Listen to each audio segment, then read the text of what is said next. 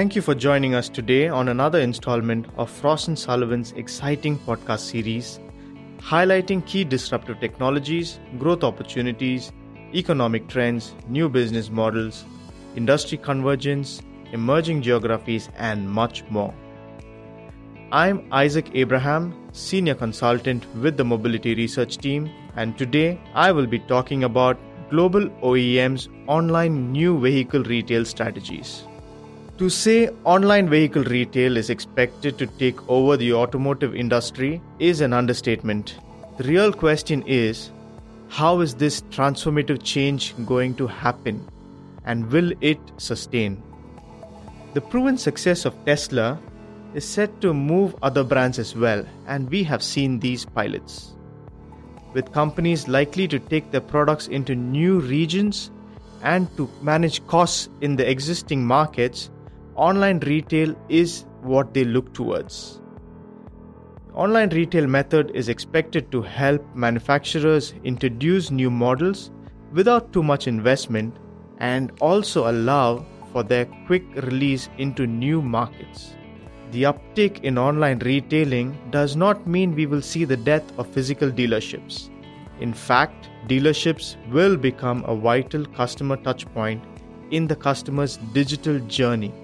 The future of vehicle retail is expected to be bricks and clicks model. Merging the traditional store which serves as a experience and delivery center and the online platform which serves as a sales platform.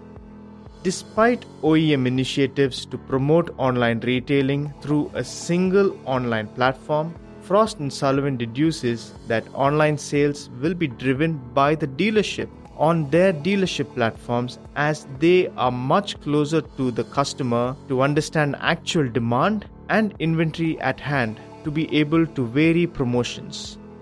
This is lost when the portals are OEM managed. The agility of the dealer to respond to demand makes them a preferred online mode from which customers can buy. At Frost & Sullivan's automotive retail and digital technology team, we focus on new and used vehicle retail, automotive financing, evolution of dealerships, new business models, automotive fintech ecosystem, and digitalization across automotive upstream and downstream activities. On that note, I hope you have enjoyed this session. Please join us for future podcasts and become a member of Frost and Sullivan's Leadership Council by emailing us at digital at frost.com. Thank you for your time.